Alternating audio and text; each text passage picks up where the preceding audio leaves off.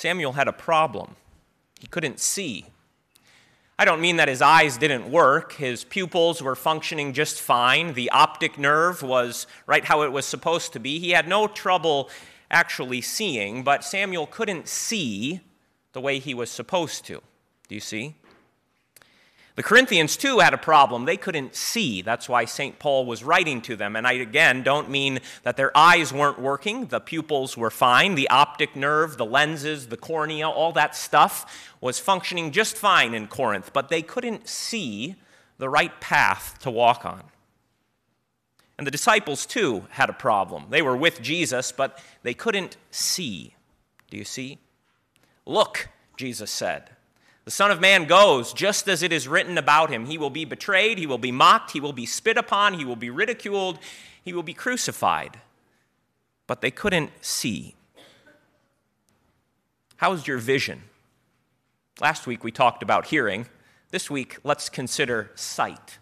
In each of these readings, God's Word puts before us this question Is it enough simply to see?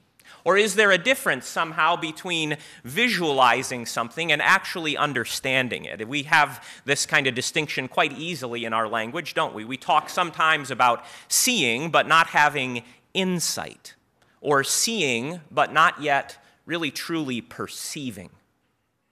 And that kind of problem isn't just something that happened to people long ago and that now we've overcome it. No, it continues to be an issue for Christians do we see like we ought to see? Think about Samuel first. We'll go through each of them this morning, but just think about Samuel, this great prophet. God sent him to anoint a king, a new king for him, and Samuel couldn't see which of those sons of Jesse was the one that God had picked. He tried to see, didn't he? And so Samuel thought the way that everyone thinks whoever's the oldest, whoever's the tallest, whoever is the most powerful, surely that person is the one who is going to advance God's kingdom the farthest. Can you blame Samuel for thinking that way? It makes a lot of sense, doesn't it? If God sends you to anoint someone to be the king, you don't want to pick someone who's easy to overlook. You don't want to pick someone who no one really is paying all that much attention to. You don't want to pick the kind of guy who didn't even get brought along by his own father. And yet, that's who God picked. For the Lord does not see the way that man sees, God said to Samuel. Man looks on the outward appearance, but the Lord looks on the heart. And so God did not choose Eliab. He did not choose Shammah. He did not choose, I forget the other son's name. He chose David. He chose David. The Corinthians had a similar problem. They couldn't see the way that God wanted them to see. And so, even though they were Christians, they were pursuing all the wrong stuff. If you read the book of 1 Corinthians, you can see all the problems that plagued that church, and maybe you can see similarities to the church in our own day and age. But what Paul is addressing in 1 Corinthians 13, that great love chapter, is this that the Corinthians were pursuing the wrong goal. They wanted to be wise. They wanted to be powerful. They wanted to be great speakers. They wanted to be well known for all their great acts of bravery and courage. And St. Paul says you can have all that stuff, but if you don't have love, you have nothing. And so he works to correct their vision. He works to correct their insight so that they might see what it is that God truly, what God sets his sight on. And the disciples, too, had their problem of seeing. Jesus was talking about being the Son of Man, and that got everybody excited because when Jesus talks about the Son of Man, they all hear the words of Daniel. Daniel saw a vision of the Son of Man, and the Son of Man was a figure of great power and authority. And so when Jesus starts talking about the Son of Man, the disciples get excited. All right, some power, some authority, here we go. But then Jesus says the Son of Man is going to suffer. The Son of Man is going to be spit upon. The Son of Man is going to be crucified. And the disciples can't understand how can this be? How is this the way that God's kingdom comes into the world? How is this? How is this rejection of the Son of Man possibly the way that things are supposed to go?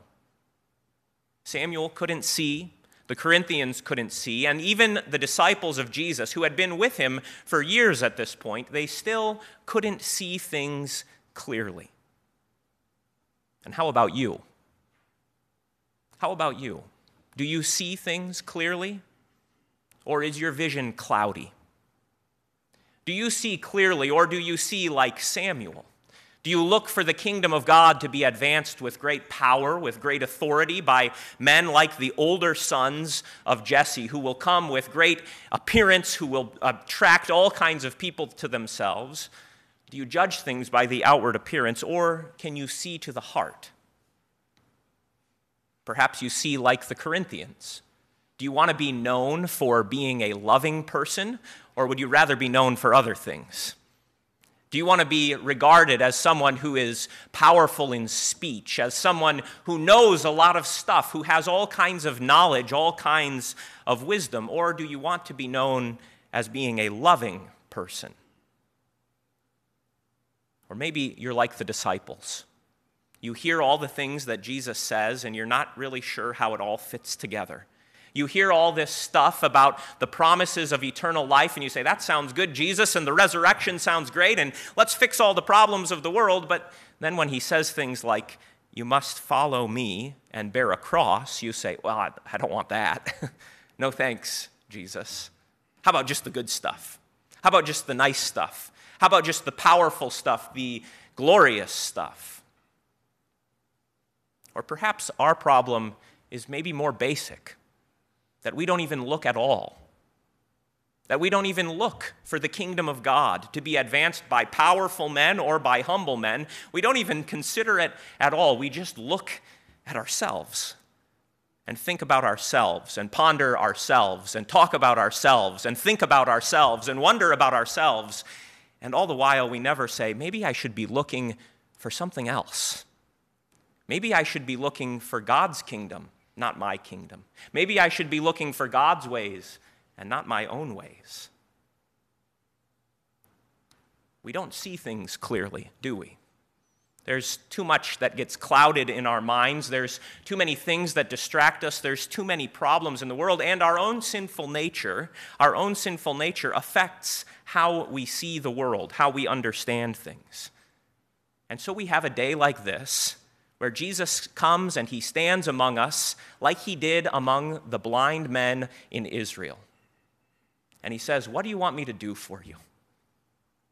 How wonderful is our Lord that he puts up with slow to understand disciples. How wonderful is our Lord that even when his great prophets like Samuel don't see things the way they are, he doesn't say, Oh gosh, Samuel, what a waste. But he puts up with our slowness. He puts up with our lack of perception. He puts up with our lack of clarity. And he says, Let me fix it for you. What do you want me to do for you? Jesus said to a blind man. Well, duh, Jesus. Don't you know? but listen to that question that Jesus puts before the blind man this morning and hear him putting it to you today. What do you want me to do for you? The answer seems obvious, but if I was there in the crowd, I might kind of pull on the blind man's sleeve and say, hey, hey, before you answer, just think about how great this question is. He's asking you anything you want. What do you want me to do for you? Maybe, maybe you should ask him for something other than just getting your vision back.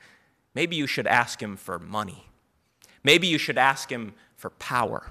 Maybe you should ask him for authority. Maybe you should ask him for a good life. Maybe you should ask him for world peace. Maybe you should ask him for smooth sailing. Maybe you should ask him for a happy family. Maybe you should ask him for a good job. Maybe you should ask him, well, you fill in the blank. What all could you ask Jesus for? But the blind man knows what is most important, and that's his vision. What do you want me to do for you? Jesus says to you this morning. How about giving us vision? I don't just mean making our optic nerves work. I wore my glasses this morning. Mine don't work all that well. My lenses are all screwed up. I have terrible sight. We don't need Jesus to fix our eyesight, but we do need him to fix our spiritual vision. We need him to give us understanding, to give us clarity about who he is and about who we are. We need him to give us vision. We need him to give us insight about what his kingdom is all about and what we, therefore, ought to pursue. And here's the good news Jesus gives it. What do you want me to do for you? Give us vision, Lord. Recover your sight he said to that blind man, and immediately the blind man saw. And then what did he do? He didn't go home and say, What can I look at now? Oh, I can't wait to read my books. I can't wait to look at my family photos. They didn't have those, of course. I can't wait to look at these great works of art. He fixed his eyes on Jesus. Did you hear that? It's a simple little phrase in the reading. It's almost too easy to skip over. He regained his sight, St. Luke says, and he followed him. He followed him with his eyes, and more importantly, he followed him with the eyes of his heart. He followed him with the eyes of faith. Here is what we are to do, dear friends to follow Jesus with our eyes, to fix our eyes on Jesus. We stand right on the edge of Lent. This Wednesday, Ash Wednesday, we begin the 40 days to the cross. And in that time, you have this chance again, this yearly reminder to fix your eyes on Jesus, to see what it is that he values, to see what it is that he does, to see what it is that he chooses, to see what it is that he loves. And if you keep your eyes on Jesus throughout this Lenten journey, what will you find? You will find that he sets his heart on you you will find that the way of Jesus, the path of Jesus, the sight of Jesus is always the way of love, the sight of love. That he is willing to lay down his life for you, that he is willing to not come and simply set up a powerful throne, but that he sets up his cross in this world, that he takes your sin upon himself and says, Let me take it for you, that he takes your death upon himself and says, Let me take it for you, that he takes you to himself and says, I will carry you to the cross. That's what Jesus sees. And all through Lent, that is what we will fix our eyes on as well. We will have our sight corrected again and set aside from all the distractions, all the cares, all the cataracts that blind us, all the me, me, me that gets in the way of seeing what it is that God loves, what it is that God values. What do you want me to do for you today? Jesus says. Learn to say, like the blind man, Give me sight, Jesus. Let me see what it is that your kingdom is all about. And once you see what it is that the kingdom of God is all about, well, then do what you're supposed to do. Because the purpose of sight is not simply to take everything in, right?